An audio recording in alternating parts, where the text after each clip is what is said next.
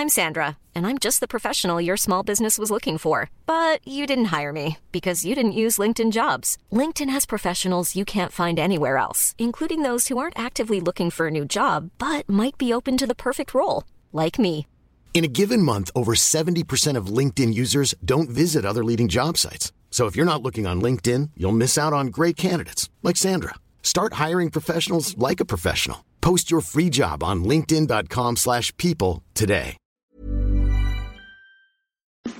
It's that time of the week again. The Rugby League rant, fifth and last. Put on your headgear, chuck in your mouth guard, and get ready for an hour of nothing but NRL talk.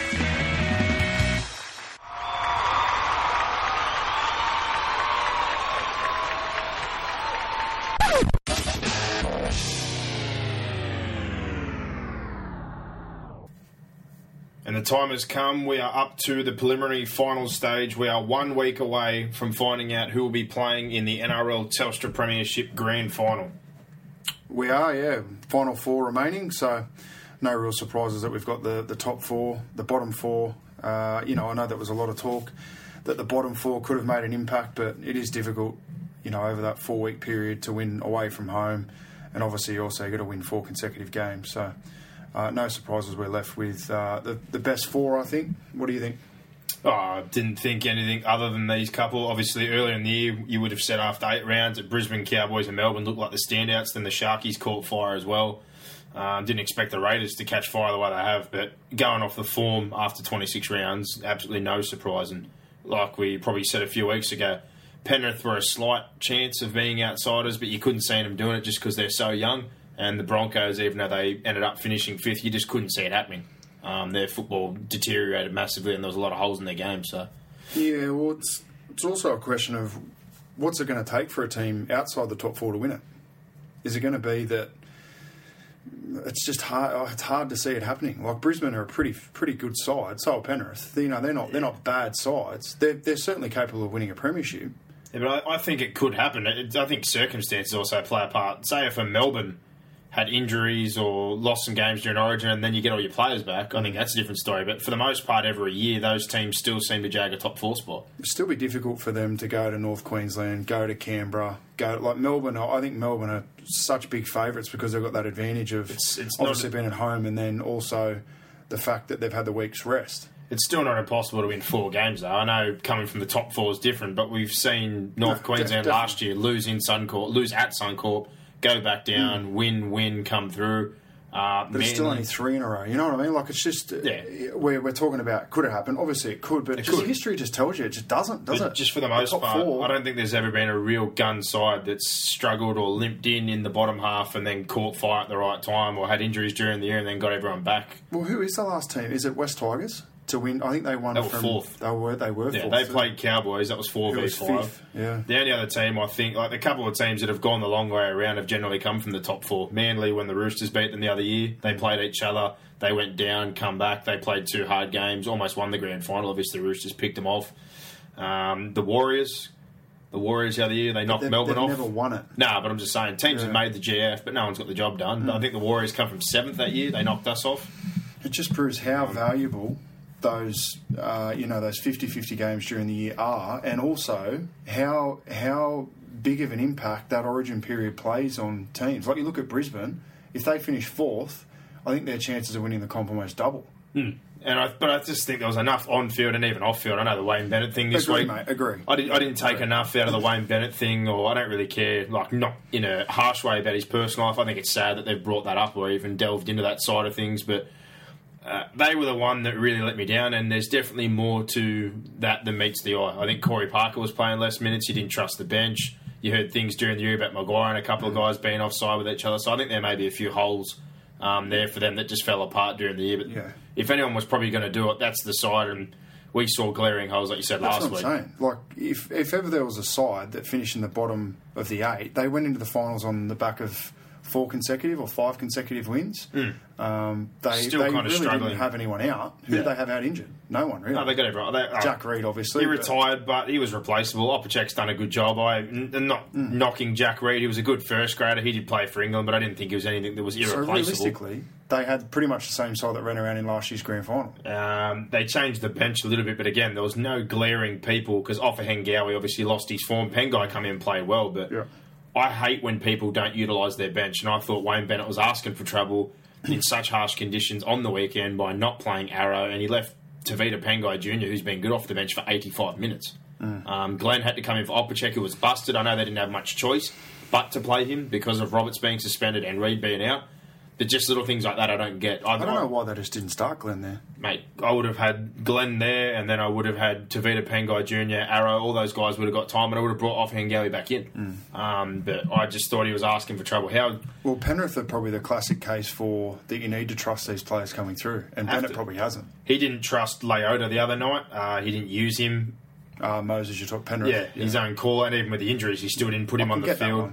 Um, but in general, yeah, I just I think Brisbane kind of shot themselves in the foot. He, I thought he should have trusted Arrow and Pangai. I thought they did enough during the year to prove they could play some minutes. If not, he should have brought Ofahengaue back up. I'm pretty sure uh, from all the things that I've heard, he's been playing really, really well for Redcliffe, who are in the grand I, final this I week. love Ofahengaue. I thought he was brilliant for them last year. I didn't think his form was that bad. Like I thought he, he was obviously off the boil a little, but I didn't think he deserved to be they just thrown on the all scrap off heap. the boil Yeah. though, at that point you're in time. But I love him. I, I don't know whether he's things have gone bad there, but you know, if the Titans signed him, or if you know any club was looking to sign a good young forward, he's he's played in the grand final. He had a big impact on their team last year. I, I like him. I'm still quite surprised, and I'm sure you've said enough now. I don't know how Pangai Jr. sat for 85 minutes. I like Pangai Jr. I think they needed him at that time. He would have been let's, ideal. let's even take the name off whoever. If you're going to pick a side and you're going to pick a player on the bench, you have to play him.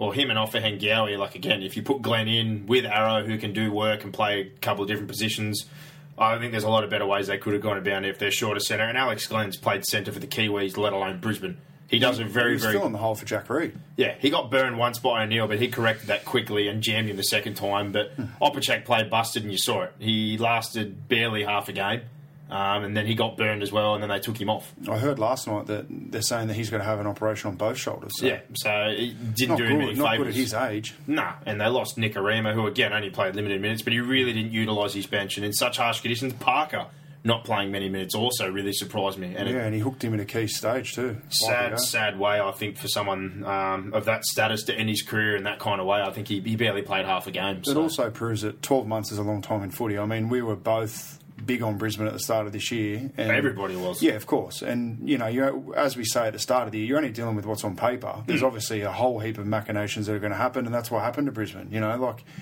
it just proves that when you're there, you really need to take your opportunity. And that was probably another chance for them this year. They, they were pretty close. You know, the fault in their ways this year, Brisbane, was they didn't finish top four. Well, I don't know where they go next year because I know they've got a good side and I know they, they can definitely find another gear. But if he doesn't trust the bench and Parker's out, he's going to have to trust Arrow or somebody next year to take that role. Mm. He's still got way too many back rows. You can't keep fitting in Thaiday, Gillett, Glenn, all these guys in the side, and I don't know who they're going to bring onto the bench. So, No, he's got some questions, that's for sure. and they've got 14 players off contract next year. I've been getting questions from people at work and left, right, and centre about buying Brisbane players. Well, someone's going to be going because the whole spine's off contract. And if I'm looking at it from the outside in, Milford won't be going anywhere because he moved there for a family situation. He'll be getting paid. He loves Boyd. He's going to be paying Boyd. And I think McCullough, there's not enough good nines, and I don't think they'll lose him. So Ben Hunt, to me, is the obvious one. Um, and he wasn't that great this year anyway. So There's rumours he's going to go to Parra Yeah. this year. So we'll see what happens there. out of that four, you're the coach. I'm not. Uh, does that sound like the way you'd probably handle things if you got to keep three of them and one had to go out of the four? Well, they all off. Con- they're all off contract. All of them are off contract. There's 14 in total, but the whole spine is off contract. That's so crazy. you basically got a million dollar man in Milford. Someone's going to pay him. And we've got an uh, you've got an Australian rep in Boyd, and as you said, he's got a close relationship with Yeah, Wayne. He's so staying. he's staying. Um, like you said, Milford's going to stay. McCullough Obviously, he took so what did, Milford took almost half the cash that Canberra are offering to go to Brisbane. The And I- I, think Milford is out of. If you had to say Milford or Hunt, I think most people would take Milford, and I'm, I'm probably in that boat. And like you said, they don't really have a nine pushing through. There's not enough nines out there. Nine's a, a dire position. And So if you're going to lose one, you could lose Hunt, and then you could, you know, you could fill that spot with someone, or you could buy a half. You just need a solid half to go with Hunt because Milford's got all the brilliance. Boyd can ball play, and McCullough's pretty tidy. You just need someone. You could even slide in someone like like Parody with a Jeff Robson or someone like that into that slot. They'll have somebody, and uh, I get the. I kind of got the feeling. I'm glad it hasn't happened. But when Yeah, Ash, Ash Taylor. when he initially only signed a one year extension with you guys, I was getting the inkling that they were already talking to each other. Hmm. That Hunt would be out. He plays there next year with that extension, and then they bring him straight back. Um, he would have been on good money, but probably not what they would have had to pay him, or he would have taken a pay cut maybe to come back. Um, but yeah, I, I don't. And in the back row situation, Alex Glenn, there's a lot of those guys off next year. There's got to be a few people moving, but looking at the spine, I think those three are a lock. Milford, he won't let go, and he moved there for good reasons. Um, Darius Boyd's he, he's basically his son, as we joke about a lot of the time. And McCullough, I think, is massively underrated. Always does his job for that side, and he's very important. There's not enough nines. Yeah. So a bit off, uh, a bit off the track there as far as things, but we'll kick things off. Fast five, highlight, low light, best, worst. Any questions come out of the semi-finals on the weekend? What was your highlight?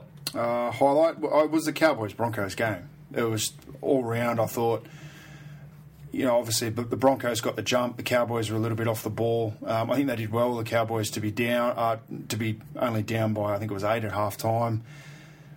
I love the fact that in extra time we got a try, not a not a field goal. Um, I thought the extra time period was great. Even the the period heading up to the end of the eighty minutes was great. Um, and then Kalyn Ponga, how good was he on debut? Pressure Yeah. situation, really, really pressure pressurised situation. Home final, sudden death. He's obviously been killing it all year in twenties. You've got big raps. I mean, you know more about him than what I do. Obviously, I watched a little bit on him last year in the twenties because we obviously expected to play the Cowboys in the grand final. That obviously didn't work out, but he was a linchpin of that side. But um, he was fantastic in Well, the touches he got. He had a major surgery last year because I was looking for him. Um, something happened with his brain or net or something along those lines. It was something out of the ordinary. I'd have to Google it to remember what it was. But I remember saying to you, I haven't seen him, I haven't seen him. Then I looked it up because not a word was said by them. And he had some serious issue that didn't allow him to play until very late in the year. But with a full season under his belt this year and watching him, I saw a couple of people go, oh, he he looked a bit light and this and that. And he makes it, that kid's just turned 18. He's not 19, 20, played three or four years. He was picked up as a 16 year old, offered by AFL, rugby union, that he can play tennis. Apparently, he plays golf off scratch as well. Mm. So this isn't a kid that's just talented uh, as an athlete in one sport or pretty good at others. He could play elite level sport in almost four to five different sports. He's special. You He can had tell. offers from everywhere, but he stayed there. And even with the Coote situation, I applaud the Cowboys for somehow being able to keep him happy enough that he's decided to keep his future there. I think only maybe for another 12 months or 12 months on top of what he had Mm-hmm. to take him through to his 20 or 21. Um, but they're going to have a real big decision to make, obviously, at that point in time. Cootie's same age as me, by then he'll be about 30. Um, so you'd suspect maybe by the time Pong is 20, 21, if he's already not playing in the wing or the centres or somewhere in that side, Hmm. that he'd be taking that fullback jersey. Well, two points out of that. I thought the same. The job share, the Minichiello RTS, you could do that, throw him on a wing.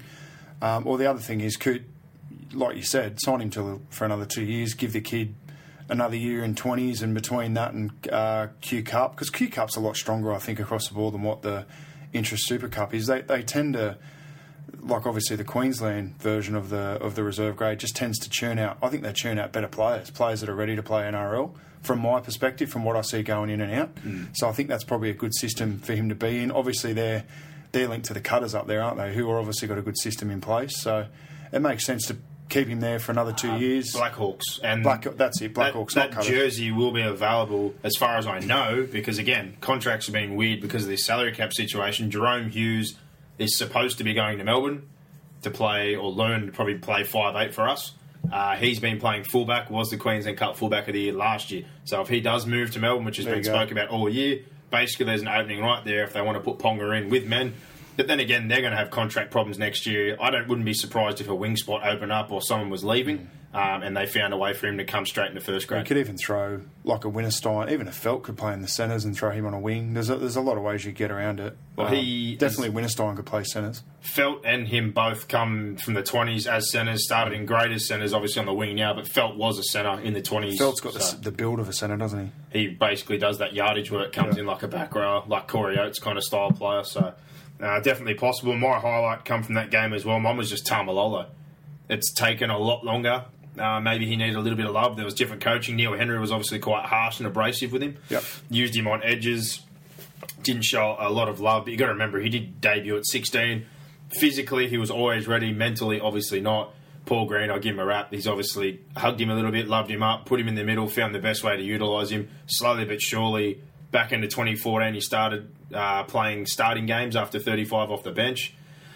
2015, we saw a lot more consistency and some potency, and then this year he's been outstanding. But that game the other night, uh, especially after what happened with him and the egging and the stupidity there, he did the right thing by his team, and I've just never seen somebody so physically dominant.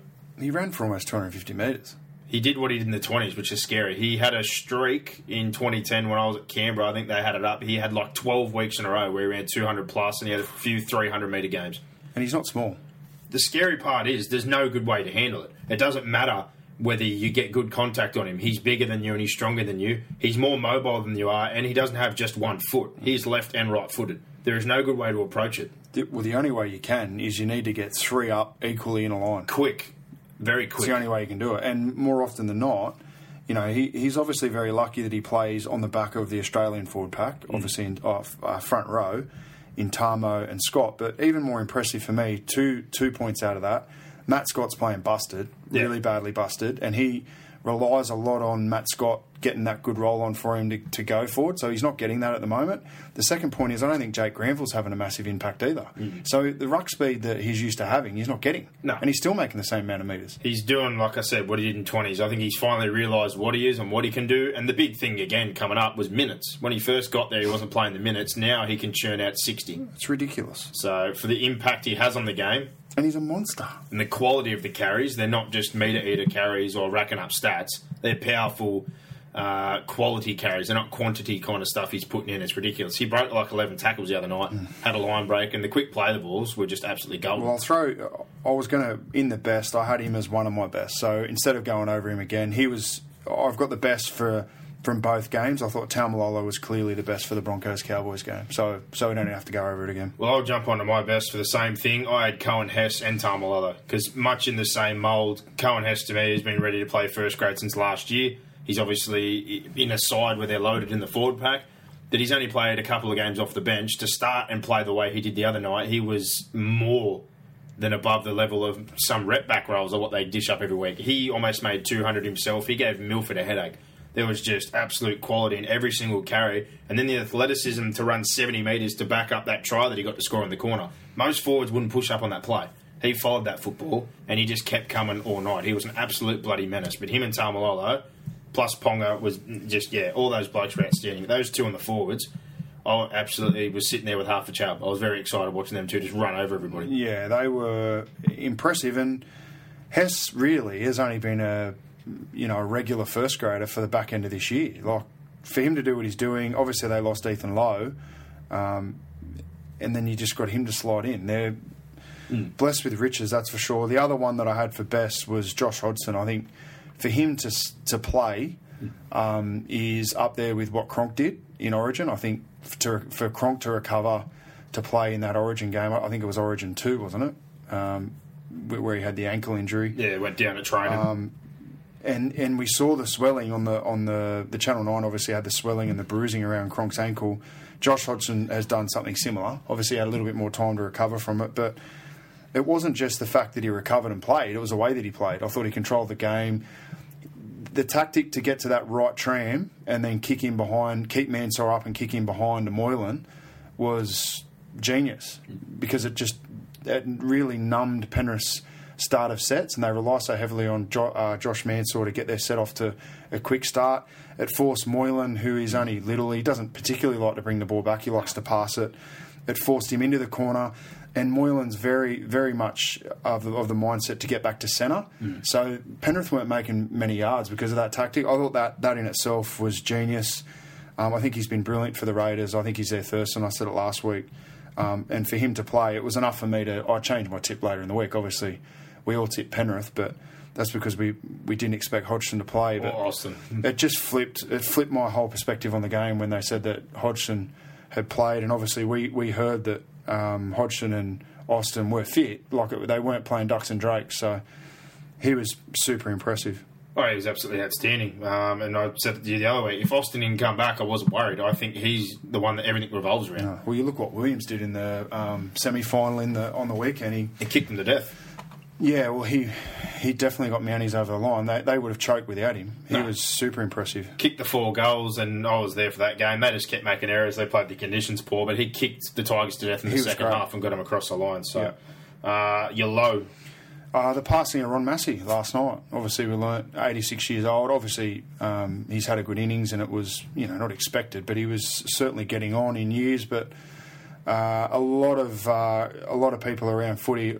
I've never met him, never even seen him. To be fair, uh, in the flesh, but as a young coach, aspiring coach, a lot of people say that he was the brains behind Bennett um, and Jack Gibson previously. You know, you hear Peter Sterling and all the ex Parramatta players talk about Ron Massey. Um, also heard Paul Kent last night talk about on NRL 360 how good of a fella he is and, you know, all the stories and it's sort of larrikin sort of bloke he is. I don't think there's many many of those guys around anymore. There's a lot of people in footy now, you know yourself, that you know everyone just wants to blow their own trumpet and uh, talk about how good they are. He was a genuine good guy, um, smart, intelligent man, and uh, was a larrikin. So he'll be sorely missed. It's probably the end of a generation. Obviously, you know your Wayne Bennett's and those sort of guys are, are still around, but um, that sort of old school coach and uh, you know that legacy is, is definitely moving on. So it's sad, but um, great contributor to the game.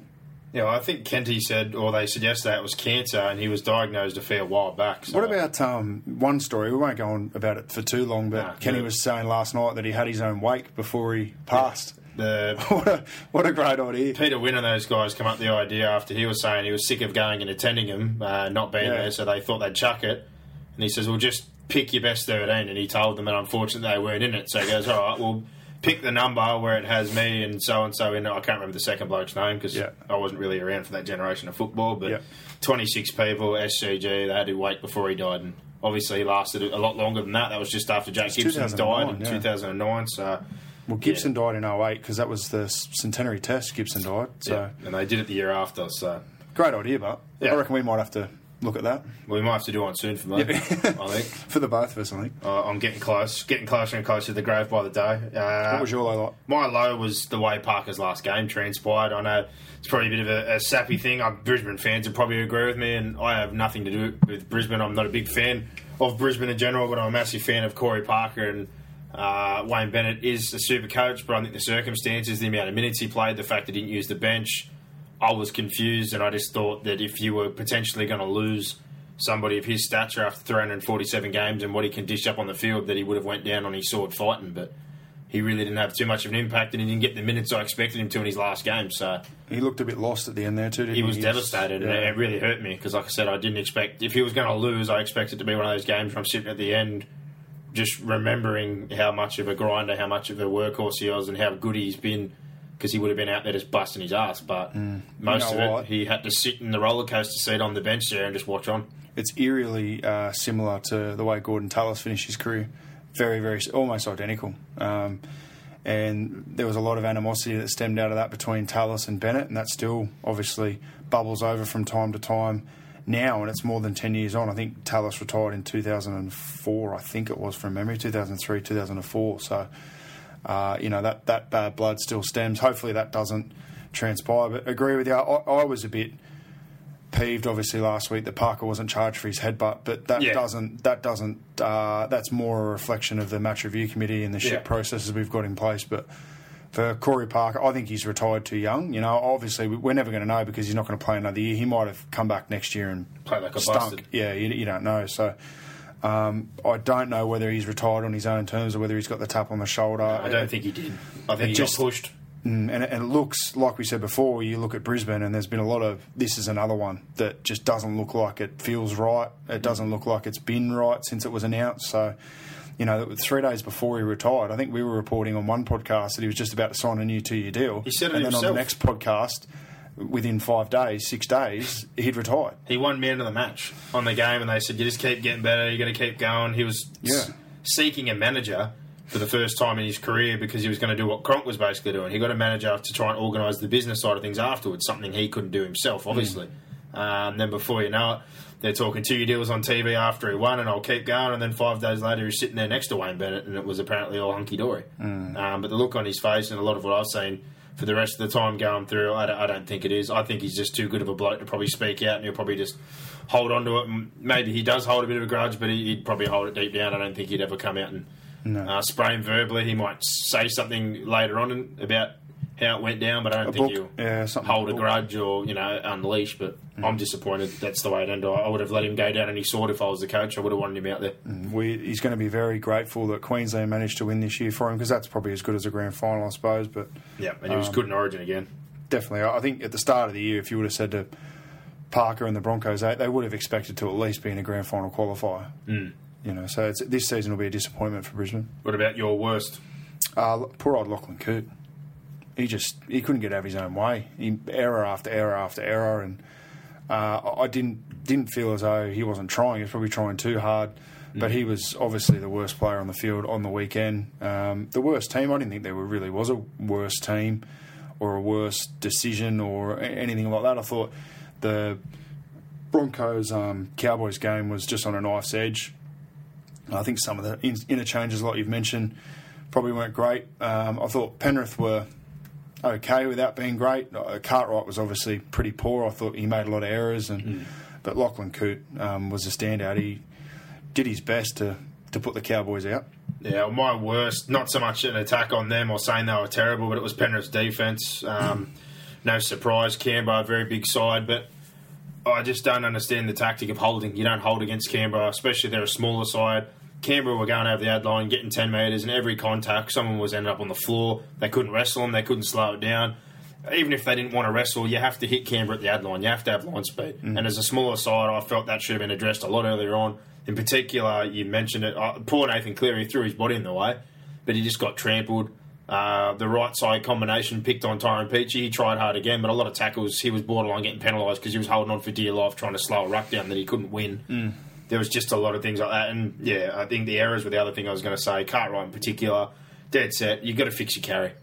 You can't even there was there was ones there with three or four in where even if he wasn't trying to offload, just the grip wasn't Just the grip you have when you go into contact. And he gets up and he, he can't. I think he, a good thing I will give to him, he doesn't bitch and moan and say it was raked. But the look on his face, he can't just stand up every time and get patted on the back for dropping the football and be like, "My bad." Hmm. It's got to be fixed. Well, the question is, can he be the same player and have a good carry? You, you can, but you, Yeah, just, of course you, you, you need to know. That's my point. You I- need to know the difference between hit, you like Folletti did it for one year where he realised how big he was and that you hit the line first, and then once you break through or get half a chance, then you get the ball back out. But going into contact, he's always just got that crazy grip on the football. yeah, you, you've missed the question. I, I- what I'm saying, it's an obvious one. It, blatantly, it needs to be addressed. Like you hmm. can't, you can't in this day and age, you can't afford to have any more probably than six or eight errors. And he's making in some games Yeah, he four to six himself. Yeah, he does that, and the missed tackles as well. I know part of that is the outside man you mentioned last week. He had a different partner next to him. He was the other one I was going to mention. I didn't think Zach Hardick had a happy game. Um, he got picked on a little bit, not as much that left hand side. Jarrod Croker's not really a big person though, and Hardick has still struggled with him. So I also thought Canberra. I didn't think Canberra attacked Penrith right. I, I thought Canberra, obviously in the middle they did, but on the edges they tried to go over with Penrith. I was like, just turn it underneath and straighten up. I, I really thought at different stages there that Canberra just could have put a score on Penrith, but I did they too. didn't execute real well. Um, they shifted too early a lot of times when they got Yeah. quick play the balls. And I, I like the tactic of putting Paulo and Papalii on Cleary. I didn't mind that. They needed a lot of help, but I didn't think the play the balls receding the back of that were smart. They were, were shifting the football, going too sideways instead of punching through the space or going Yeah. where they already were. Uh, Hodgson probably a victim of that early on. I thought he warmed into the game with Mm. his ankle, so he probably didn't run as much as what he would have if he was healthy. But, um, yeah. What about questions? I wanted to get your take on the Storm v Cowboys wrestling debate. Obviously, know, well, we weren't really talking about it this time last week. I, I let you and Gossip know that there had been a complaint lodged and that the Cowboys internally were fuming. It then came out on in Sunday's paper, so the mail I got was good. Paul Green, filthy. Apparently, there was three players out of the game, out of that game that had neck complaints. Uh, the Storm medical staff then rung the Cowboys. Two of those neck complaints were long term. They weren't a as a result of the Storm tackle. Um, I've now had a look at the Storm, the tackle on Ethan Lowe. There's two tackles that are in question. Neither of them, I think, have a major issue. Um, obviously, both times he gets turned around and his head ends up facing the Melbourne Storm defensive line and he's on his back. But that happens. That's a tactic because players back into tackles hmm. across the board from all clubs. I I don't know how we can, again, and this comes up every year, how we can just say Melbourne wrestle and Melbourne have bad tactics and whatever. Like, if you really want to go through and get a video dossier, like I could go through every game and pull out the tackles. The two examples I saw on Ethan Lowe, I could pull them out of every game hmm. and every team. But this is the simple one I've brought up before, and I think we're going to answer everything right there And for everybody out there. I was at Canberra, you've been at Penrith, everybody wrestles. Everybody works on the wrestle, everybody tries to bullshit it or play it off or blame Melbourne. Mate, when I first got to Canberra, they put artificial turf in for us to wrestle on in case it rained out in the field or in the dew or bits and pieces so we could work on it in decent conditions that simulated the field.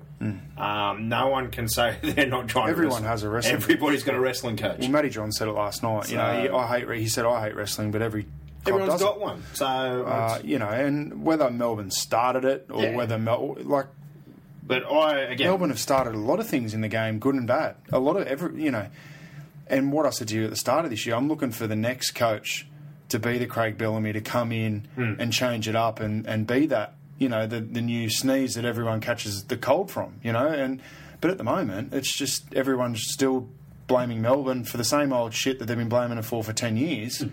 Basically. How about you work something out that can diffuse it? And I think, look, I think Penrith and Canberra, Canberra. are very, very close to doing that. they're doing traditional football as far as I don't think it's rocket science, but I think they're going back to more a traditional 80s or 90s kind of style of football, and they play. Tackle, bust, and offload football. and we said this two or three years ago, basically about Penrith. They're not so much athletes; they're a football side. Hmm. And when they get injuries or those adjustments we were talking about the other week, when I said I wouldn't have Hardiker on the bench, I think they're a good enough team to be able to adjust within itself because there's guys there that aren't necessarily the kid that they found who was 17 who's never played a game of football, but he was six foot three, 100 kilos, and they thought we could work with him. They're genuinely good kids like Tyrone Peachey, uh, your Moylans, these kind of guys that are touch players, football players, guys that just have that ability to break tackles, play the game, see things that aren't there, and play above their weight. Um, Yeah. They're genuine football players. Are Melbourne that? No. They even the spine's constructed. Cameron Smith wasn't signed by the Broncos and was considered too skinny.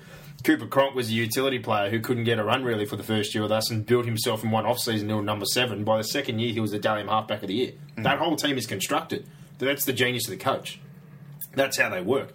You can hate on them as much as you want, but that system works for them. That's how they've got success. Because let's face the facts: they don't have the juniors at Penrith, so they're never going to build a side internally. They're never going to attract big name players to go down there. The fact that those guys have landed there and they were coached and trained up is almost near a miracle. That that club's got to the point it's at and survived. Because let's face facts: if they went out tomorrow, even when these guys retire, no one's going to want to go there. They, I reckon they're going to struggle, um, depending on who the coach is. But a lot of people don't want to move from Sydney. People struggle now moving away from places in Sydney. Um, Well, no one will really go to Canberra. They've got all the problems to go to Canberra. Exactly, and then like a Brisbane move is only for somebody who's generally been back from Brisbane or someone who's getting picked up. But you look at their side; it's generally Queenslanders and Kiwis. Um, if Melbourne didn't process that system and find these guys and farm and train internally, Kiwis as well. Obviously, one thing we've done really, really well, or blended in down at uh, our club as well. They wouldn't be who they are right now. Yeah. But But, what do you think of the tackles? I when I said it and I saw the photo that was supposedly damning, I basically laughed. Um, that's no qualm of Ethan Lowe. I you know I didn't see anything in there and I couldn't get anything on the video until I see something otherwise that the NRL can highlight or Paul Green can explain himself. And here's the other one this year. Last year or the year before, I thought he was pretty good. Now they've won a comp and he's got a bit of credibility or built himself a bit of a rep. He just seems to come out every week with some kind of issue. But in particular, he's taken shots at them the last few times and obviously Bellamy's fuming about it, and everyone seems to do it this time of year, come finals time when they have to play in Melbourne uh, to try and get an advantage, and they still couldn't win the other week. I think it's pretty predictable. Uh, to be fair, I don't think Melbourne will be really worried about it. If anything, you're, uh, you're just poking the ball, really. I, I don't. Did did we start it? Do we use those tactics? Are we boring? Do we do the blocks? I embrace all of it 100% because that's the only way that football side works. They can't do what the other they, sides do. They do it well. They do it better than everybody. Everyone else is trying to copy it. That's the issue. They do it because it fits what they're trying to yeah, do. and it fits. Every other team tries to do it just to copy Melbourne, not because it necessarily fits what they're trying to do. and I can't get my words out, like I said, 100% correctly, but the whole system from the juniors to recruitment and everything, that's what fits Melbourne. We can't go Yeah, but develop. they've also they've got a system where they produce players to fit that system, or they recruit only players that can fit that Mm. system. They don't, they're not like other clubs that go and buy Random. You know, you, you go and buy a Corey Norman to try and fit into that, or you go and buy. They just don't fit. They buy players that fit their system. and they generally Which know, smart. which you've seen the production, and I've said it before. Harris, Proctor, Chamber, a lot of these guys have come. You get them in early, and then you can you can mould them into what you want them to be. They're all our forward pack, and a lot of the guys in there right now have played through our 20 system or come through. Yeah. And they've done that because they know, like I said, they can't recruit or they can't buy products off half the other people. Well, they have the to be players self they, um, they the players they do buy, you Don't have a choice. Finucane or you you know, but players that can slide in easily and just Yeah. a bit players that do their job that are going to contribute to that He's model. He's one of the rare exceptions, though, who's switched on, well educated, fits with the coach, fits with the system, wanted to go there. For the most part, though, the guys that sign with Melbourne every year Sign me up. are bit players who have no other opportunity left. So whether Yeah. they've got family, kids, whatever, a wife, and all that in Sydney, if that's their last chance, they're taking it. Hmm. For the most part, on the flip side of that, they're guys that Melbourne's produced or brought through their own system, and it's been very successful. It's built into what it is now. Yeah. So The only other thing I had, I was going to go through that momentum ladder that I've got. Uh, four teams left. The Canberra Raiders. So it's been, it's now been six weeks. Six weeks I've been taking the momentum start. Canberra Raiders got the best momentum. They're five and one, but they've got the sixth uh, best ranked defence. The Cowboys are four and two with the second best defence. The Storm are three and two. Obviously, they've had the week off. They're the number one ranked defence, and the Sharks are two and three with the number three ranked defence. If you had to pick one now, based on you know defensive records, momentum, who do you like? I'm going to stick with the Storm, but I am still very worried about this week. I would have liked to have said the Cowboys, but I think that game the other night, I don't 100% agree with everybody. They're going to be gassed because seven days is a decent turnaround. Hmm. Uh, and they got to play at home, so they got to recover, sleep in their own beds, etc., etc. But Particularly also if they've managed it correctly. yeah, if they've managed it How correctly, many how many training sessions would the Cowboys have this week if you're the coach? probably two. Yeah, I would have thought two. I think I would have spent probably three days Recovery. doing recovery, and I would have done video probably What after the today? first two days. Tuesday today. So that's have two a hard days. session today. Do my have give them a day off tomorrow, Yeah. and then I'd uh, not a hard session today, but obviously a main session today, or even um, or even yesterday, depending on how they recover. I would have did video yesterday, basically, Yeah, and, and, then probably tomorrow you do you do your uh, stretching and, and pool sort of stuff, recovery, then a quick short and sharp um, ball session on Thursday. They play on Friday. Hmm. They should be fresh. You've got no excuses. you don't need that much this time of year. Basically, you need a captain's run and maybe one session early in the week. But I- Yesterday, you're probably right. Yesterday probably would have been a travel day. They would have travelled down yesterday, done some video in the hotel, and then rip in today. That's basically uh, you don't need it this time. of year, Like I said, um, I think the only real thing they'd be concerned about, and we're waiting for lineups. It's almost five o'clock now. I'm waiting to see if that left edge of Ponga and Bowen is still there. They were good last week, both of them. I even thought Java was good with the opportunities he was afforded. He did back himself, which scared me a few times on the short side, but I like the confidence. He, he ran the football and backed himself. Whether he can do that this week, uh, I'm not too sure. I'm trying to think who's on the right edge. I think that's the Latelli edge. Yeah, look out of that. I, I like the Storm and the Cowboys just purely because of their defensive record, and also because uh, the Sharks have lost three games. And you know, I went over the history of that. You know, obviously six weeks ago when we started this, the only team in the last ten years that's lost three games during this period and won the comp was the Cowboys last year. And I don't think the Sharks are going as well as what the Cowboys were last year. And also, the Cowboys relied on that last minute play to win it. So. I think teams with two losses or less will win it. So really, I, for me, I, I don't know whether the Storm and Cowboys will play off in the grand final, but I just think one of those teams is going to win it. Yeah, well, I think I think if Canberra get through, they've got a really good chance as well. Um, I think they might. It'll be a nice clash of styles because obviously they're going to have if they get through, they're going to be six and one through that period, and that's also on the back of prior to that loss, they won ten in a row. So they're all they're like their record's like fifteen and one over the last four months. Like it's a ridiculous. It's borderline what the Sharks did during that period leading into the final. So. My only concern with the Raiders is their defence. Like they're the sixth r- best ranked defence. I think they're getting better. Yeah, they Obviously, it's much better than what they did at the start of the year, but it's just I don't know where I don't know whether they're at, at the level of obviously Storm Sharks, Cowboys, who are one, two, three, and D. Hmm. But that we'll see. Their attack might offset that. Penrith and the and the Tigers in those years gone by didn't have great defences and still managed to win it. So they might be the team, the Raiders, to break the trend. Yeah, well, they've got exceptional attack as well. So I think that's the opposite for Melbourne. I think the biggest thing is who gets the lead in that game.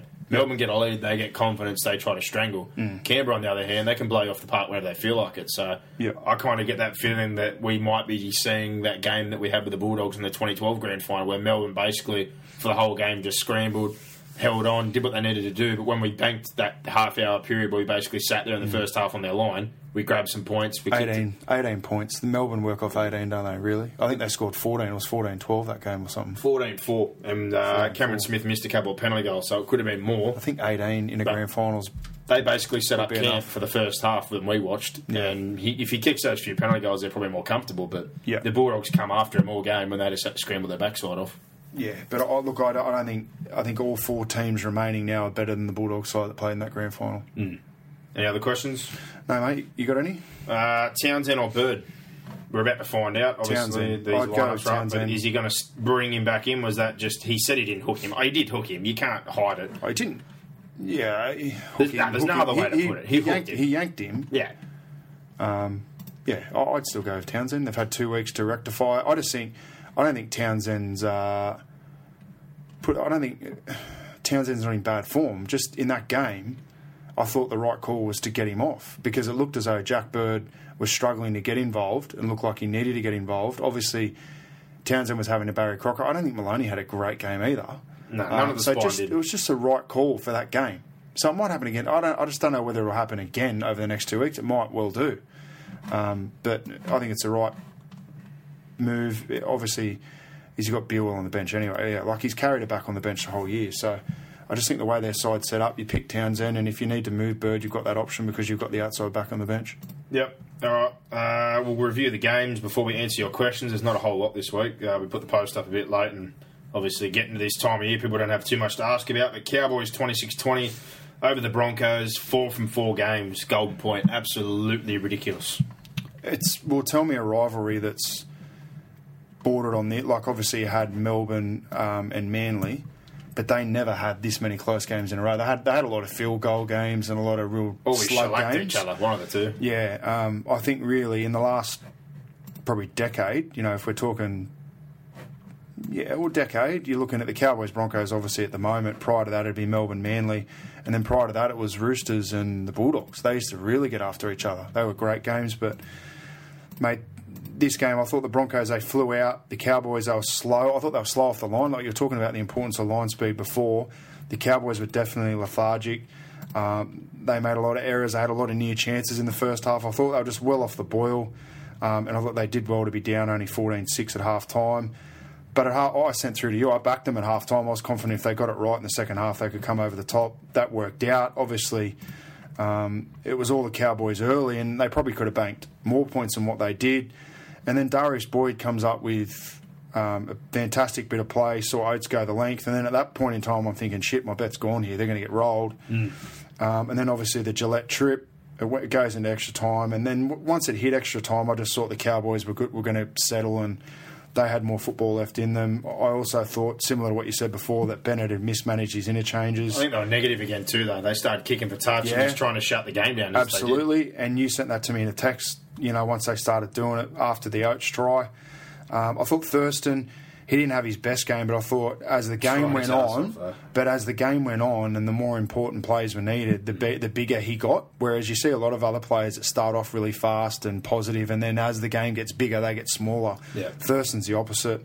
Um, just on that, where Thurston went through, everyone was blaming Sam Thaiday. That's Anthony Milford's inside shoulder. That's his They tackle slid. to make. They shouldn't have. He turned out. Um, he was basically uh, Thurston could have run up behind Milford and pushed him over, and he wouldn't have known. it. Thaiday should have got there and made the tackle, but it wasn't his tackle to make. Um, and then the other one, obviously, the effort of Taumalolo, we've covered it, 250 odd metres. He was a standout player on the field, Yeah, didn't think- ridiculous, and an unbelievable game. What, what a game! Hess wasn't too far behind. Those two. Oh, Hess was magnificent, those two were exceptional. and so was Ponga. Ponga racked up a shitload of metres as well. Outstanding. The thing for me as well there, I'm just going to throw it out there. It's hard. I understand where you're coming from the inside shoulder, but Brisbane played that slide defense for the whole year, bar that time they played Melbourne, and then it looks like they went back to it. So in in looking at their system, Sam Thaiday probably isn't the wrong, but I don't know how they play that system. I think you're just playing with fire against good halves, playing slide. Yeah, but I think They even talk about- regardless of what rule, what, what system Yeah. you play, you never let someone run past you. Well, you? they keep talking about oh, we, they use the sideline as an extra fan. I'm like against teams like Melbourne, we've seen what it does to them. When teams play through them with good shape, they get torn apart. Mm. Against a half like John Thurston, drifting sideways is not going to do you any good. I just think, regardless of what system you're playing, you have to be square. Mm. Well, they're definitely not square, but I, it looks like they reverted back to their old ways because a few times they Oh, I- drifted across field. I they did that push that. towards the sideline, and I just was trying to figure out what And going I said to you that night, obviously, I thought the Brisbane obviously opened up their style offensively against Melbourne. Hmm. They But the other end, they, they got off the line hard and really put pressure on the Storm's playmakers, and it worked. Yeah, because any previous games you watch Melbourne with shape just played through them. They Maybe it was just sideways. a shock tactic that night. They just said, "Oh, we'll do this, and we might shock them, and we'll get a win," because they were looking for that top four position, but they should have stuck with it. Yeah, well, I think at the end of the day, it's probably good that they're out. I thought they were negative, but Opacic was busted. They're short a few centres. Gillett, uh, I know he, I got he got off with his charge, but he looks busted as well. His shoulder was giving him grief. There's a couple of guys there. I know on the flip side, the Cowboys are missing a few, but their depth is exceptional. The side they ran out was still very, very good. Um, obviously, Matt Scott not in great nick, but he still battled through. But um, I think they could. Hiring for your small business? If you're not looking for professionals on LinkedIn, you're looking in the wrong place. That's like looking for your car keys in a fish tank.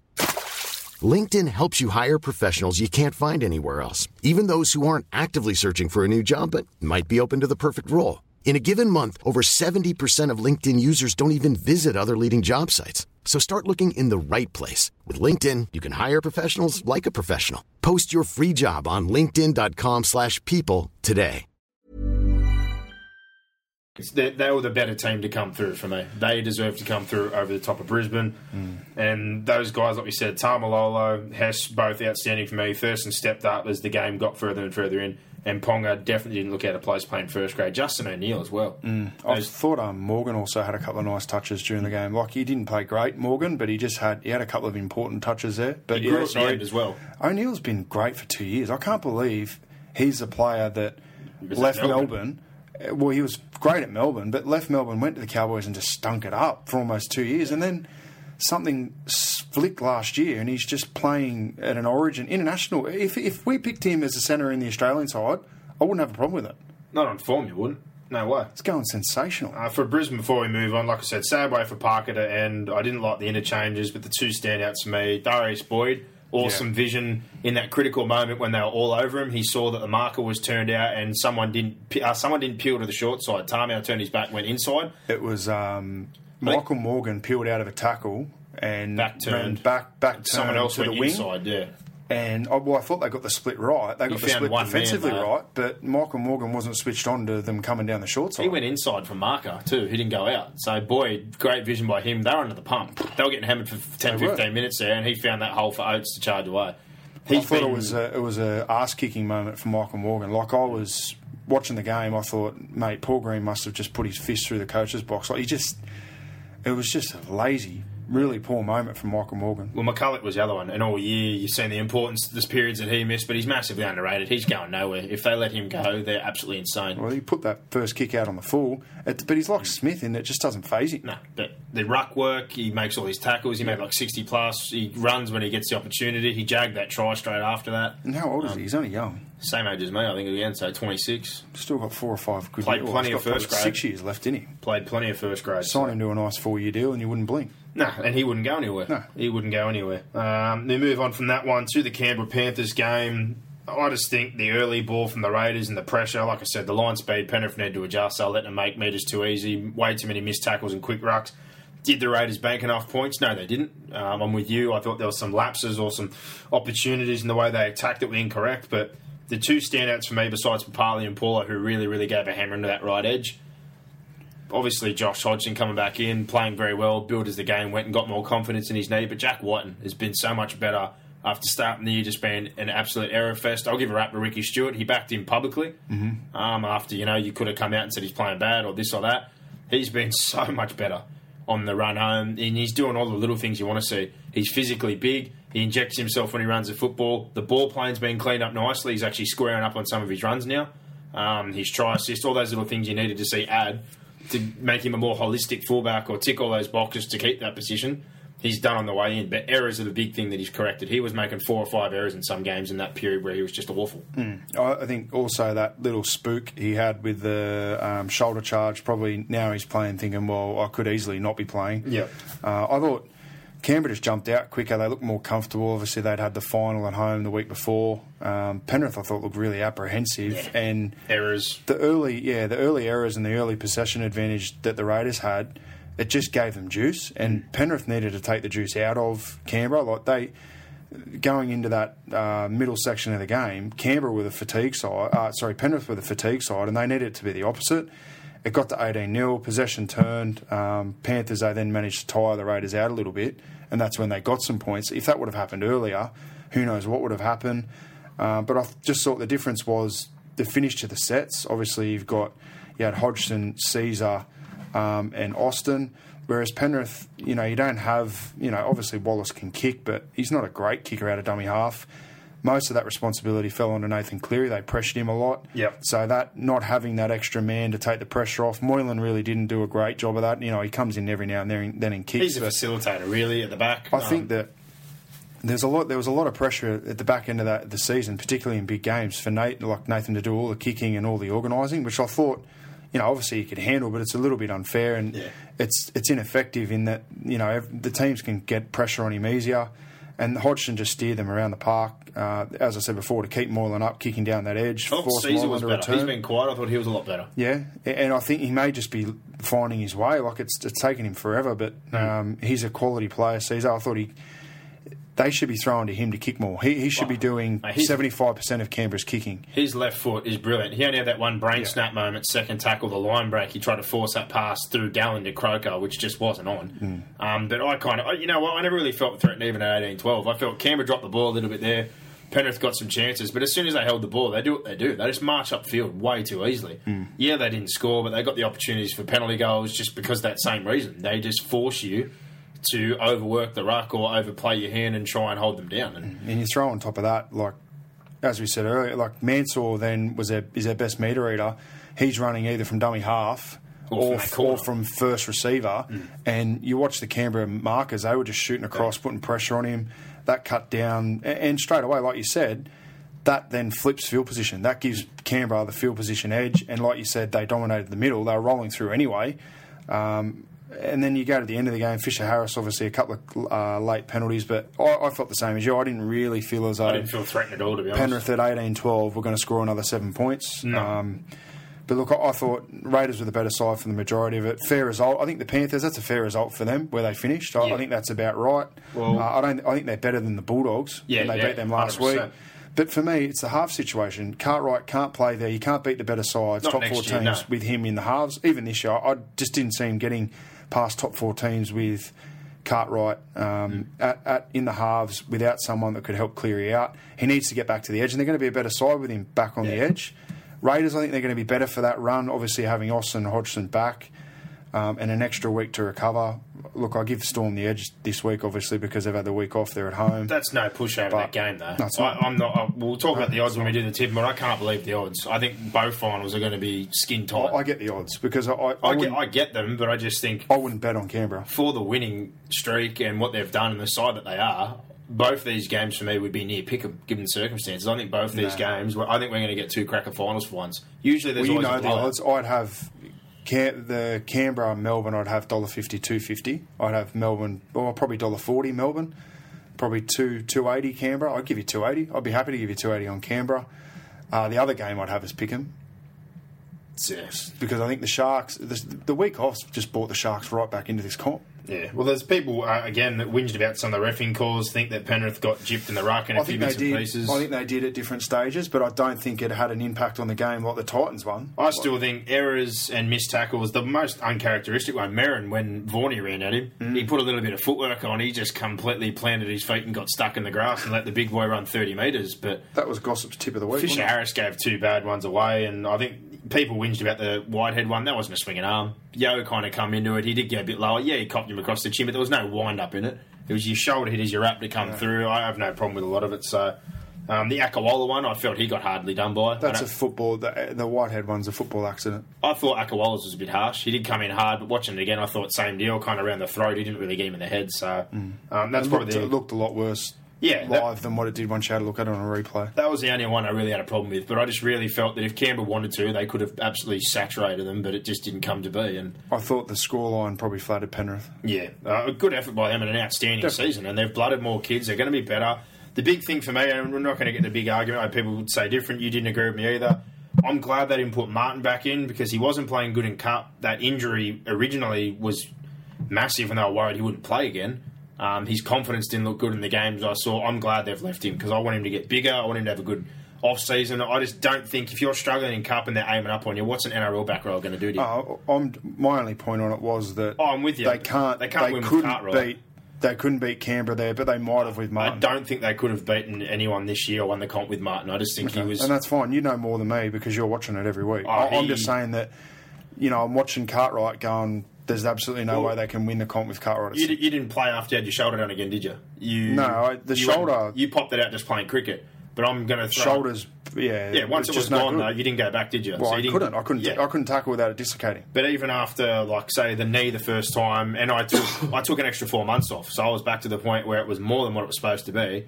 In mental in your headspace, I know for a fact I didn't play good for about eight weeks. I just battled with it, and I watched Martin, and he looked exactly the same. He was struggling with contact and little bits and pieces.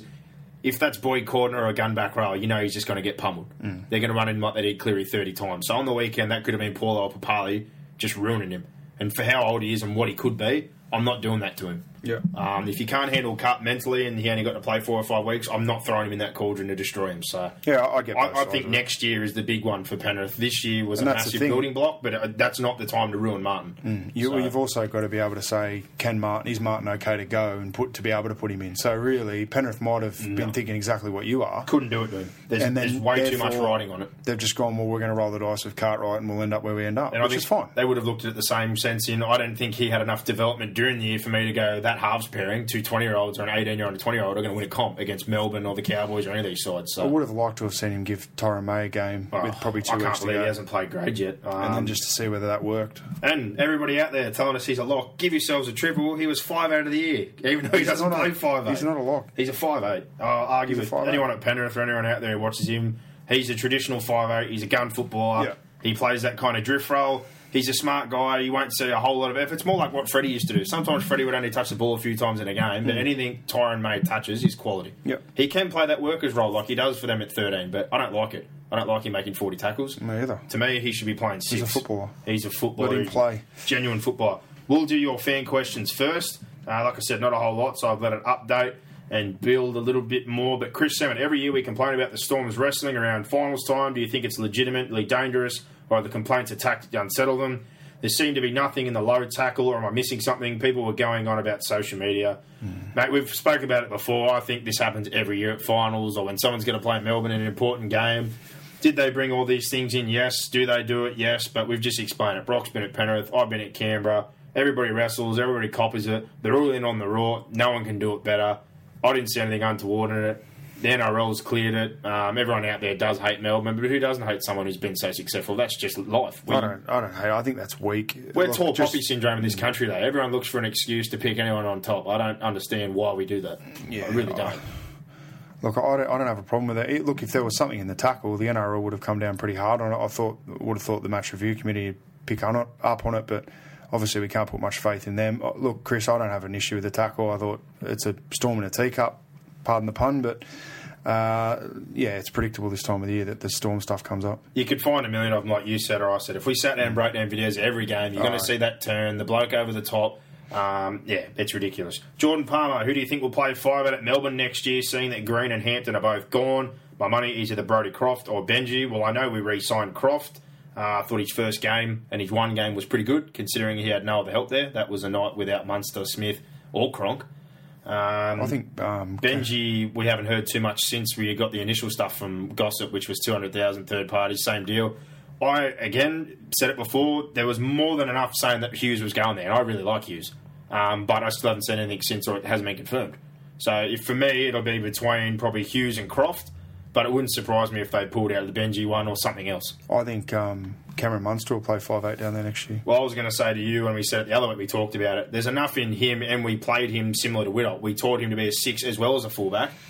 In preempting that Billy was there. And when we signed him, he was a five eight playing Q Cup as an 18 year old. Mm. I, I think it's a no-brainer. If Slater's fit and he can stay on the field, I that- pray to God he's fit and he gets. If he plays one more year, I just want him to play a full year and be healthy. I don't want to remember him as a guy that plays two or three games and was broken the last couple of years. That's all I don't want to see. Well, you saw Minichiello was like this, mate. Minichiello went through a patch where he, He was so much back and- younger. no, well, not really. Very Billy's, similar Billy's age. 34.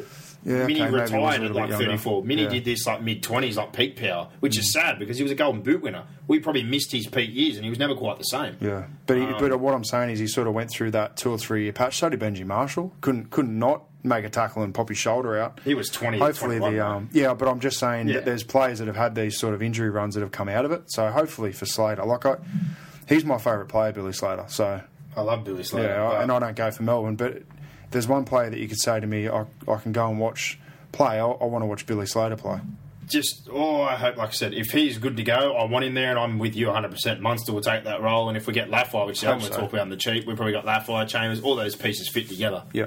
But Munster can play one or six. I have no qualms if Munster plays six. He's more than qualified, and he breaks tackles uncannily, even though he mm. doesn't seem that strong. So his running game would be well suited. But it'll be Hughes to me, or Croft, or Benji if he goes there. But if Billy's healthy, Munster's the six. Paddy Rout.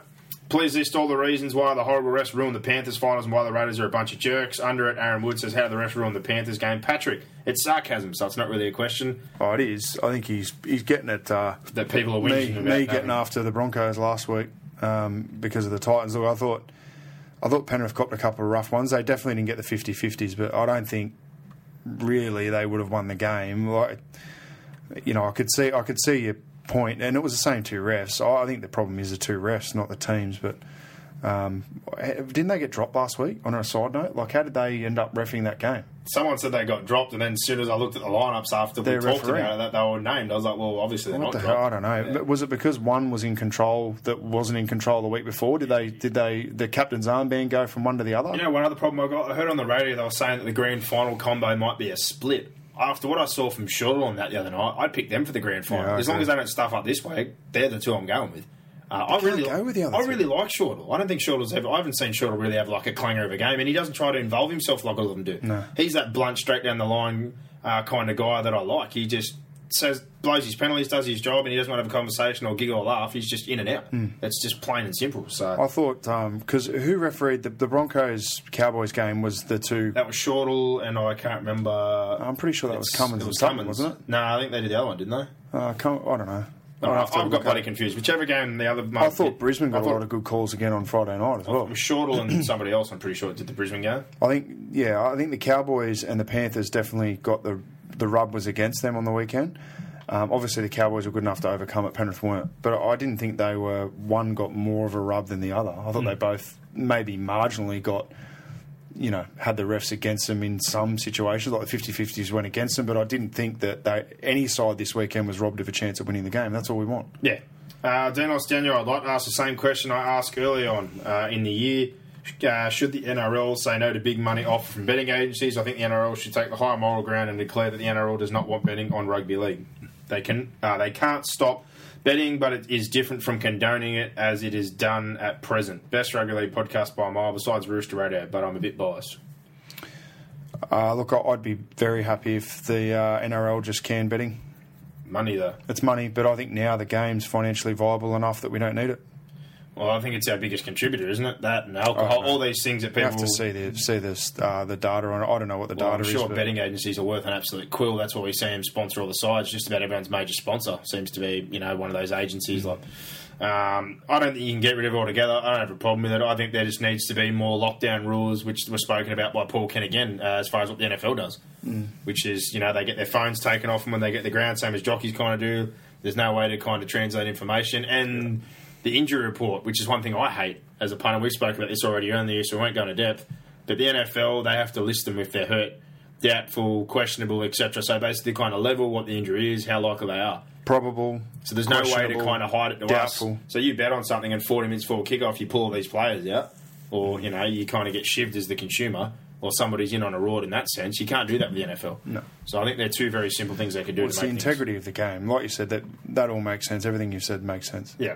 Uh, Martin Adam is George Williams from the Wigan Warriors, the only English half who could make it in the NRL, hopefully in a few seasons' time. Can't imagine him currently doing a worse job than the Dogs halves or Jarrod Mullen. Agree. He's going well. I like Sneyd as I well. like Sneyd. There's probably four or five over there that could come over here, but Yeah. they need to stick in for the long haul. You, you see that, like these players, uh, you know, uh, who's a winger? What's his name? That's going back, Joe. Um, Joe Burgess. Joe Burgess. Like he, the start of the year he looked horrendous. End of the year he looked comfortable. Hmm. So and then now, but but he's pulled the pin early, and now he's going back. So he's done the hard yards. He should have stuck around. Matty Bishop, Cowboys more dangerous to the combo of Bowen and Ponga or Linnett and Winterstein? Uh, I think Jeez, I think I think healthy you go I think Winnes, and Ponga.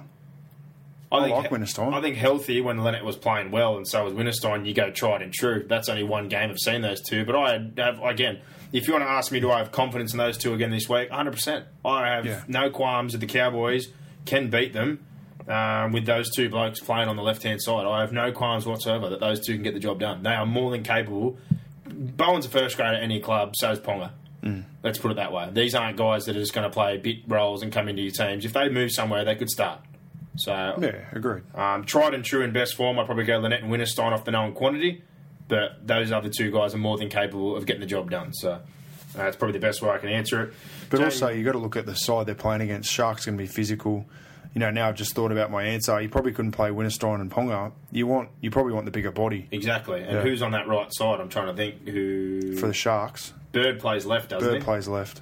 So right hand side would be Le- Holmes and Leutele. yeah, Isn't uh, Holmes with Bird? I don't know. Oh, I always get mixed up with the Sharkies, to be honest. Um, Birds. Uh, sorry, Holmes is on the right. Yeah, with Luke Lewis. So he'll, uh, they'll be marking up on that. Yeah, I'm bloody. I've completely lost myself here. Yeah, They're on the left hand side, so Holmes would be running, and then in the centre, I'm pretty sure is Leutele. yeah. Actually, no, it is Bird. I think it's Bird and Holmes together. I don't know, mate. Yeah, I'm bloody confused. I'm pretty sure Feki plays on the left with Bird. no, Feki plays on the left with um, what do we call it? Bill. Bill or Leutele. I'm pretty sure they're together. Okay. So yeah, the right hand side is the two young bloods. It's Luke Lewis, Jack Bird, and Holmes. Wow. So yeah, that's what they'll be coming up this week. Uh, James Hughes, what are your thoughts on Josh Dugan and his inability to pass? He only has three try assists in 42 games for the Dragons. yeah, well, it's not good. No, 100%. Definitely not good. But he's not. That's not what you're paying him for. No, and we've said it this year. For the system that he tried to run, he had all the wrong pieces. He had a running dummy half who wanted creativity from. He had two running halves who he wanted block, block, bullcrap out of. And he's got a fullback who was supposed to ball playing Kurt Mann, but he's still around the same shape. They don't play. How do you uh, how do you lay on try assist when you're getting the ball when the ball's been passed Yeah. pre-line? Like you're just going pass, pass. Oh, there you go, Josh, do something. Yeah. What- and then the whole defensive line's just shifted across on him. You're 10, 15 metres away from the attack. He's the ball. Yeah, throw him into the Cowboys side. I guarantee he's got shitload more try assists. And even at the Raiders back in the day, he Or used to hit Melbourne wingers or also because they actually played into the line for him or gave him chances to run or pass. Yeah. Was his pass accurate? No, but he, at least he got opportunities and he probably would have aptly developed it over time. But in that system, they play so far before the line, like you're talking about, the Dragons. People wonder why they're so easy to cover and attack. You could throw a blanket over them. It's absolutely terrible. Yeah. Um, Chris Aquino, can the Cows back up from that grueling game? mate. Yeah, it's going to be hard. Going to be hard. You know, like the Sharks. I think they've got a huge advantage in that week off. Obviously, they haven't had to travel. Cowboys are going to have to have a day to travel. But like you said, they've had a seven-day turnaround. If they've managed it correctly, they should be all right. Um, I think they're a good enough side to overcome it, but it's it's going to be tough. Yeah, hundred percent. Uh, Cameron Patmore, best and worst hooker half forward back of the year. Well, we're going to do that at the end of the year. Yeah, we do a best of our award show where we name our sides. Well, the best player. I think the best player. You're going to go best forward. I think Taumalolo. Yeah, well, Taumalolo would probably be my best forward, best back. Hooker. I think we both agree it's Smith. Half would be Cronk. Yeah, half's Cronk. I, Back. I can't believe Moses got named 60 in a lot of people's teams, to be honest. For anything he did good with the ball, he let as many points in, which I just don't agree with. I know a lot of guys were patchy, but Morgan, a couple of these guys, for the droughts they had, they played about the same amount of good games as he did during the year, and they don't let that many tries in. What about an outside back? I'd probably go Tedesco. An outside back, again, the fullback of the year nominations. You know, again, it's going to sound biased. Munster in some people's wasn't even considered. No, it's ridiculous. I think he's been exceptional Yeah, he this has year. been. So I'd have Tedesco up. yeah, I'd probably go Tedesco. If not, Leilua. Leilua probably takes the cake. Oh yeah, Leilua's yeah. been outstanding. as a back. Yep. Yeah, best hooker I could also throw Hodgson and Smith. You can argue all day. People have tried to bring this up, but Smith's been exceptional. So has Hodgson. William Robinson, do you think the Cowboys have enough left in the tank? Well, we just talk about that. I think they've got enough left. If they manage this week right, honestly, you don't need to do a whole lot of training. No, you shouldn't be. Cap, I'd honestly be happy with just a captain's run or a light ball work session early in the week, like we talked about today, and a mm. captain's run. Yeah, you got to have two sessions. Video and just everything else is recovery, massage, physio, anything they need to do to make sure they're good to go. Mm. Just Nah. won't uh, get them on the field this time of the year. Exactly. Me, Hall, Maguire, how good uh, could the England pack be come the Four Nations, given that it's likely Hodgson will win the Dally M and Houghton will win the Man of Steel? Well, Houghton's probably going to name himself for Scotland, they just said today, so um, I don't, don't think they're going to carry two hookers anyway. But yeah, if he plays for Scotland, he won't be available. Backs will be useless still with Burgesses, Graham, Ellis, Cooper, Whitehead, etc. This is the first time we're close to challenging up front. Well, I just never think they have the kicking game, the discipline, or any of those things I spoke about before when people said that backs struggle to come here. I don't think they focus on the little areas of the game, which is why we always beat them. I think uh, Wayne Bennett's not going to be really worried about these four nations. I think he's going to use it as a training run. Uh, Trial that- I think they'll out. be they'll be very good come next year's World Cup though. Yeah, and hopefully they uh, have some blokes sprout up again over there, like Hardacre, and that if they are going back, or Tomkins, who I think's been pretty bad from all reports. Well, you look at yeah, Tomkins return. has been horrendous. yeah, and I, Um, Hardacre, he needs to play. They're talking he's going he's to not to making Catalans. he's not making an impact here. No. So Well, he's you supposed know, to if, go to if you think he's going to make an impact in a Test match, you're kidding yourself. Yeah, and their backs continue to struggle. Uh, that seems to be all the questions. I'll have a little bit look afterwards, but we'll check Twitter quickly. The Buck story's got two in here. What's your opinion on Foran shopping himself around a club? Seems weird for a guy deemed not to, f- uh, fit to play a couple of months ago. And also, was it the salary cap stuff that stopped Parra from keeping him? Why not just take unpaid leave? Well, basically, Parra dodged a bullet with all these issues. Brad Arthur and him probably sat down and they would have wanted him to go. I wouldn't want to have someone in my books who's got all those issues and probably not going to play when you liable. If Kieran said yes, it was in his favour next year to take up an extra two years. He So- left after the salary cap stuff. yeah, but I'm just he's saying did they did they get rid of him or agree to get rid of him when he had all these troubles, um, as in you know to ease salary cap pressure. I think two things. Yeah, but they lost bloody Peats and Yeah, but I think- the other guys because before Foran went, that, that that was the whole reason they were disappointed that Peats went. I know, but because of this now, they've got a million dollars next year because they've cleared Yeah, that money okay, to yeah. get a half. But I think they've dodged a bullet because if he doesn't come back, all he has to say next year, like that uh, Cherry Evans deal, he could have said yes. He had two more years in his favour. Four years, four point eight million. If he's an absolute train wreck, you owe him all that money. Yeah. they're entitled to the full contract. So I think Arthur and the club did well by getting out of it with him having his problems and you know getting a release. Shopping around himself around the clubs, that's what the modern player does. It's a business, Yeah, and it's you know what? It's gone past. Um, it's gone past being a one club player. He's now been to Manly and then obviously Parramatta. So now it's just about making as much money as he can and finding the right fit. Uh, look, deemed not fit to play. He's still not deemed fit to play. So No. he'll have to jump through a lot of hoops before the NRL will let him play next year. Uh, but I don't get you're right in what you said that Parramatta's dodged a bullet because Yeah. you, you don't want to be paying him for the massive. five million bucks potentially four it's a years. big risk, but I I think it's sad for Nathan Peats. Obviously great for, for us at the Titans that he's playing for the Titans, but Yeah. he didn't want to leave. Um, hopefully, he stays. Filthy about yeah, that too, because this situation unfolded and they had the potential or the room to keep him. But yeah, you've also got to take into account again. You're saying Foran shopping himself around his manager. That's his job, which is what he's doing. Um, he's going to try and find the best deal, even if it is a one year deal. They're not just going to settle back in for someone and play for eighty grand. So I think he'll be at the Warriors. yeah, well, they're talking there, the Bulldogs, and then the Dragons popped up. Even if the Dragons had the money, he's not going there. and if you're the, honestly, if you're the Dragons, you'd be crazy to sign somebody with those problems and pay him that much money because that's what you're going to have to do. So uh, It's not going to improve your mental health going to the Dragons. No, it's not going to fix anything. That uh, wraps that up. We don't have gossip this week, only a short week, uh, but we've got any of his gossip, and we've obviously got his tips as well. So we're going to do the tips and the gossip now, brought to you by WilliamHill.com. If you're going to have a bet on the NRL or any sport, make sure you do it with William Hill, and we'll also place our charity bet. Last week, I think we missed out on our overs, out by- overs by like two points. Yeah, They got pretty close. It Yeah. 22 12, 36. I think we needed 38 and a half, so we Yeah. missed out by two and a half. One more try. Canberra could have got at the end and kicked the goal. We would have been home, but they kicked the penalty goal. Know. So, happened to me the week before. Don't worry, Penrith against Manly. I needed two points. They didn't score in the second half. well, I needed Canberra to win to get my. I had a little bet. I had Canberra to win by eleven to twenty. So Well, I had a good one this week. I had Roosters 20s at $2, Raiders 1 to 12, and then Mounties cut us straight, and both won in the last 10 minutes. Great. So uh, $10, That's how it. $10 I turned into 130 That wasn't too bad. So uh, I was pretty happy with that. But we look at the games. For this weekend. The first one, the Friday night game, it is the Cowboys versus the Sharkies, and any team changes. The Sharkies, they've got Jesse Sonny Lafayette, he is out. Paul Gallen comes back in to start at lock. Tagataese added to the bench, someone they've been waiting for. He's 18th man. Kurt Capewell's done a fantastic job. He's a great player, done really, really well since he's come down from the Jets, but Tagger might be a late inclusion there. On the other side of things, Kalyn Ponga is out. Linnett is back in. Javid Bowen moves to the wing. Boxhead, Cowboys, or the Sharks? Uh, I'll take the Cowboys, but I think the Sharks probably going as favourites. I'm just going to back. Um, I'm going to back Cowboys uh, based on the back-to-back factor.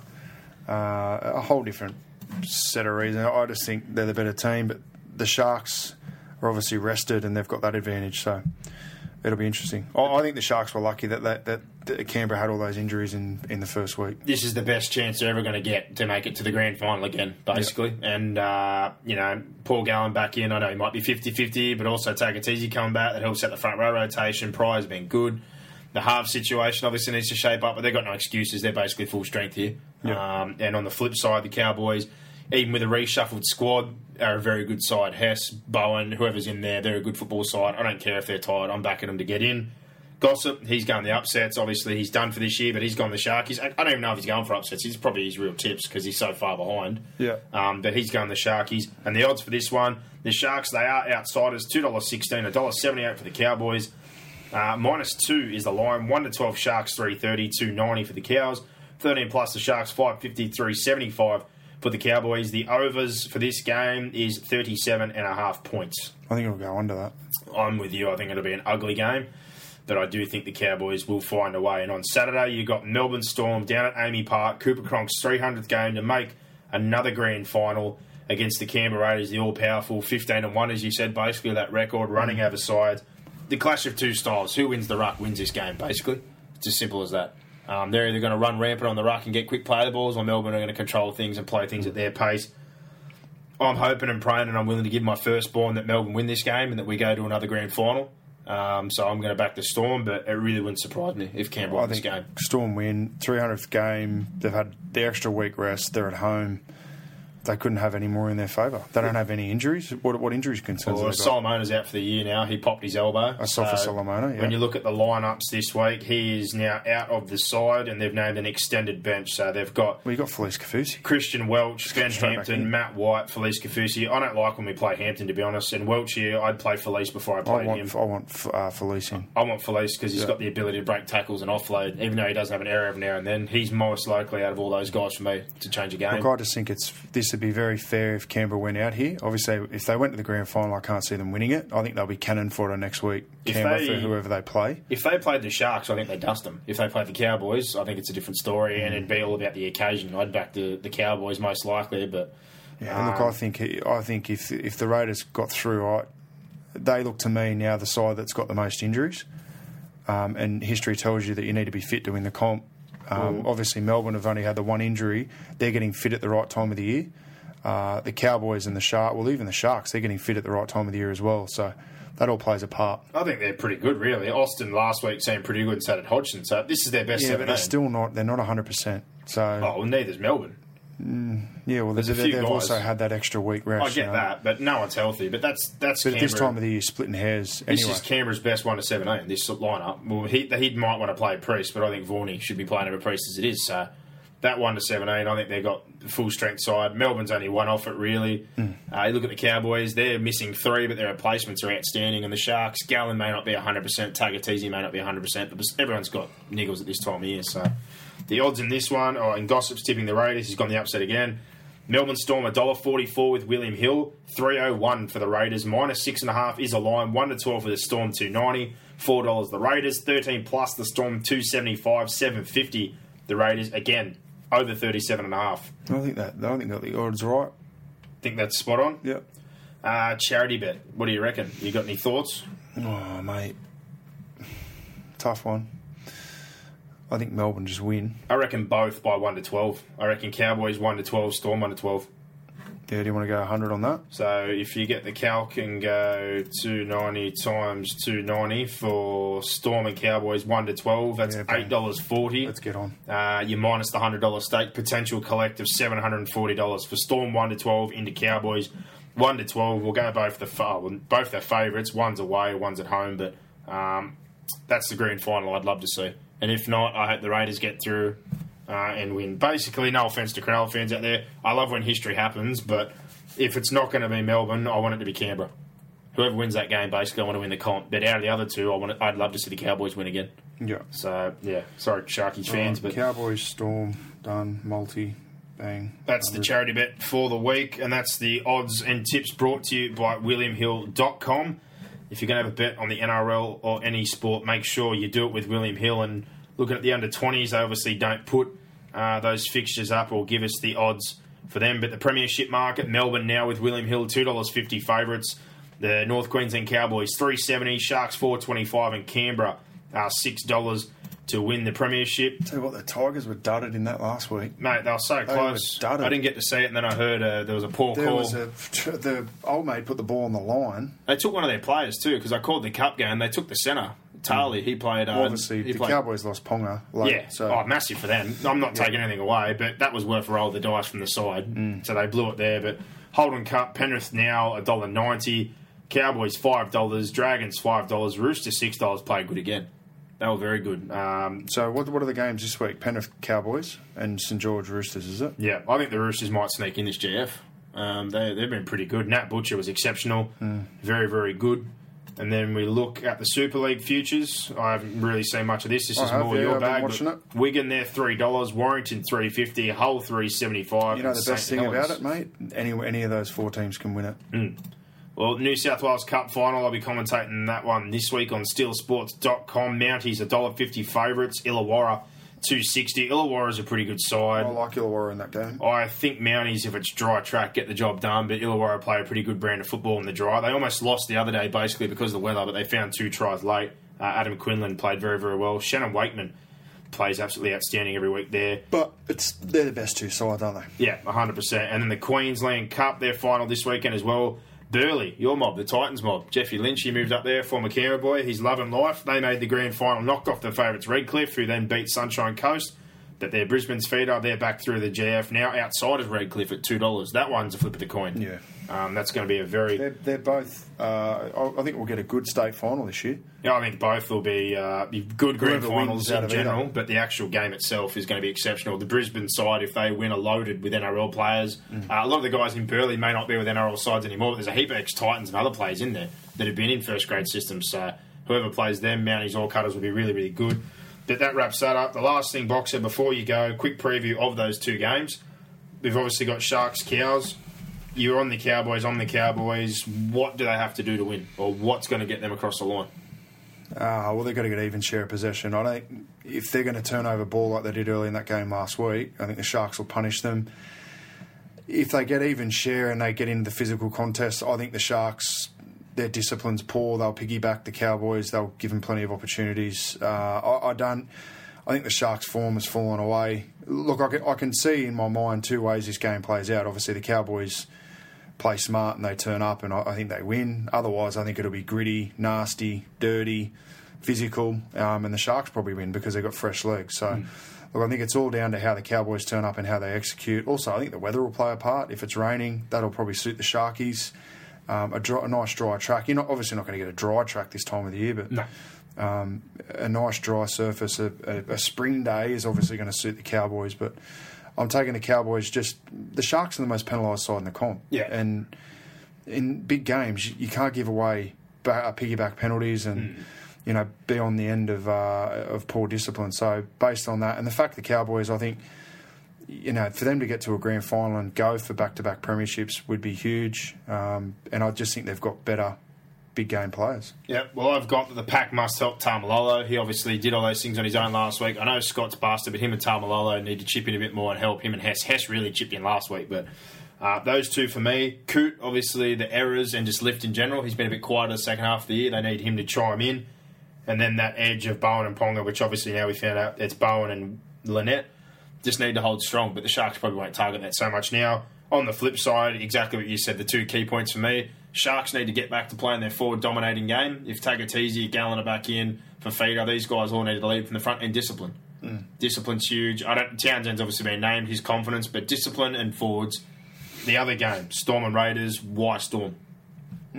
Week off, the better side, the more structured side, the better coach, the better spine, the better forward pack, the better defence. I don't know. They they just tick the boxes in every every which way for me, Melbourne. Um, but in that's in no case uh, me by no means writing the Raiders off. I think the Raiders have got a very uh, intricate style. I just don't think tactically they're going to aim up to Melbourne. I think Melbourne will have their number. Craig Bellamy would have done video both on Penrith and the Raiders uh, last week, and he would he'd be ready. He's had two weeks to prepare for whoever he's playing. Uh, look, I, I can see the Canberra Raiders winning. Probably, you know, if they play this game ten times, I think Canberra might win it once or twice. Uh, the Canberra obviously going to have to break tackles, offload the ball, break up Melbourne's defence. They're obviously going to have to get Melbourne, probably niggle Melbourne a little bit. I think get them off their game, Frustrate them. pressure uh, Melbourne from the inside. I think their halves probably niggle them from marker. Yeah, line speed's a big Yeah. thing. Um, obviously, try and get on top of their forward pack, offload the ball. Yeah, I, and they're probably going to need a lucky try here or there, or a call here or there, which happens in finals. You see that? Well, I think they can overpower Melbourne if they get the ruck, and that's the big thing for me. Whoever wins the ruck wins this game. Well, I think there's two very interesting sides to this as well. In that I don't think the Sharks are very good at playing from behind, and I don't think Melbourne are very No. good from playing from behind. So if Canberra and the and the Cowboys kick away, that, that's when we're really going to see a game. So part of me really wants to see. Um, yeah, wants wants to see the Raiders get a try or two early and see how the Storm respond to that, and vice versa. You know, I'd like to see the Sharks um, get a try or two, and then well, I think we're really going to see some good footy. Yeah, well, I've basically got some. I want the Canberra, their key points, play their own style. They have, to, they can't get into the arm wrestle with Melbourne and try to do that. Pressure the halves and Smith, which they did last time. Constant pressure. Don't let Melbourne get to the outside. Really get up on that forward pack.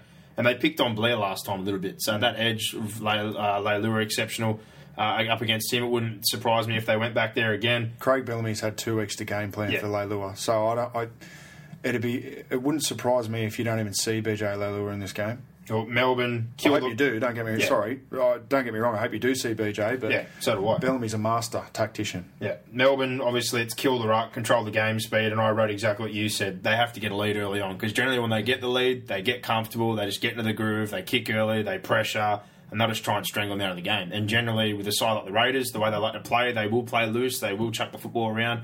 I think that'll open up for Melbourne to hopefully get some errors, get repeats, and maybe take control of this game. But we're both on the Cowboys and we're both on the Storm. Done. That wraps us up. Thank you, Boxhead.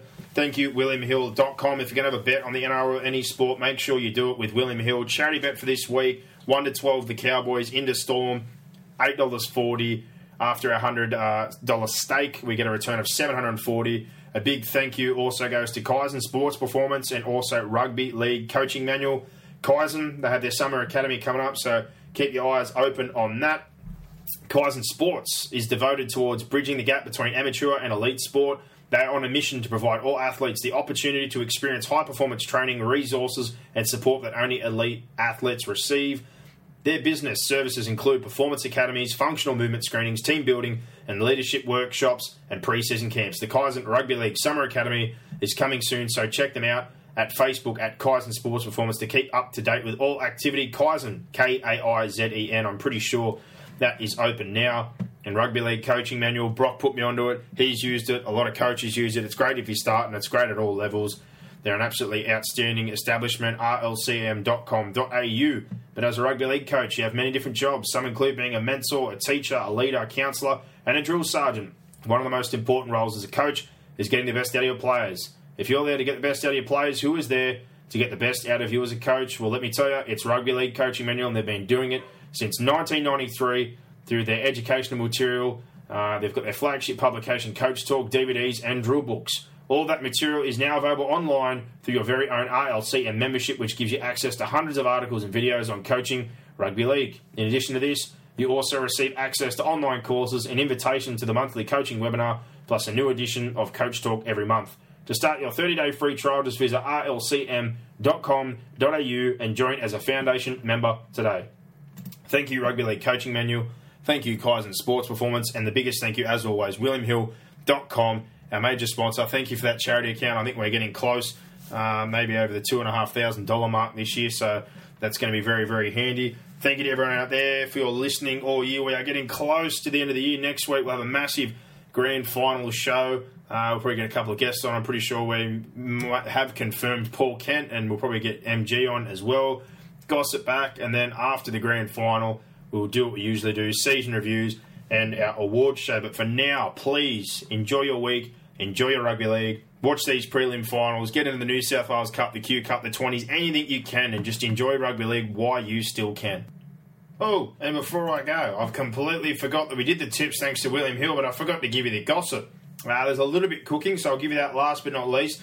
The Rabbitohs management apparently are very, very keen on Jamal Idris, but Madge Maguire is worried about the negative impact on his playing group. Speaking of the Rabbitohs, them and the Dragons, they've denied any interest in Foran. The Warriors still the favourites there and looking like they're going to get things across the line. Todd Carney on the outer at Catalans is visiting Sydney to meet with the Bulldogs and the Dragons, so that's one to keep your eyes on. Sam Moa will be leaving the Roosters and off to the UK. No club yet, but no surprises. They tried to offload him before the start of this season. And everyone's talking about Ben Hunt to the Eels in 2018. Apparently, gossip thinks that is on the cards. And as me and Brock talked about earlier, with 14 players off contract in their whole spine, you think he might be the odd man out. But that is the end of the show for this week. Enjoy your week and enjoy your rugby league. Bring it on. Give us more. Give us more. Where are you going? Where? What, what, what, what's going on here? Is that it? Is that it?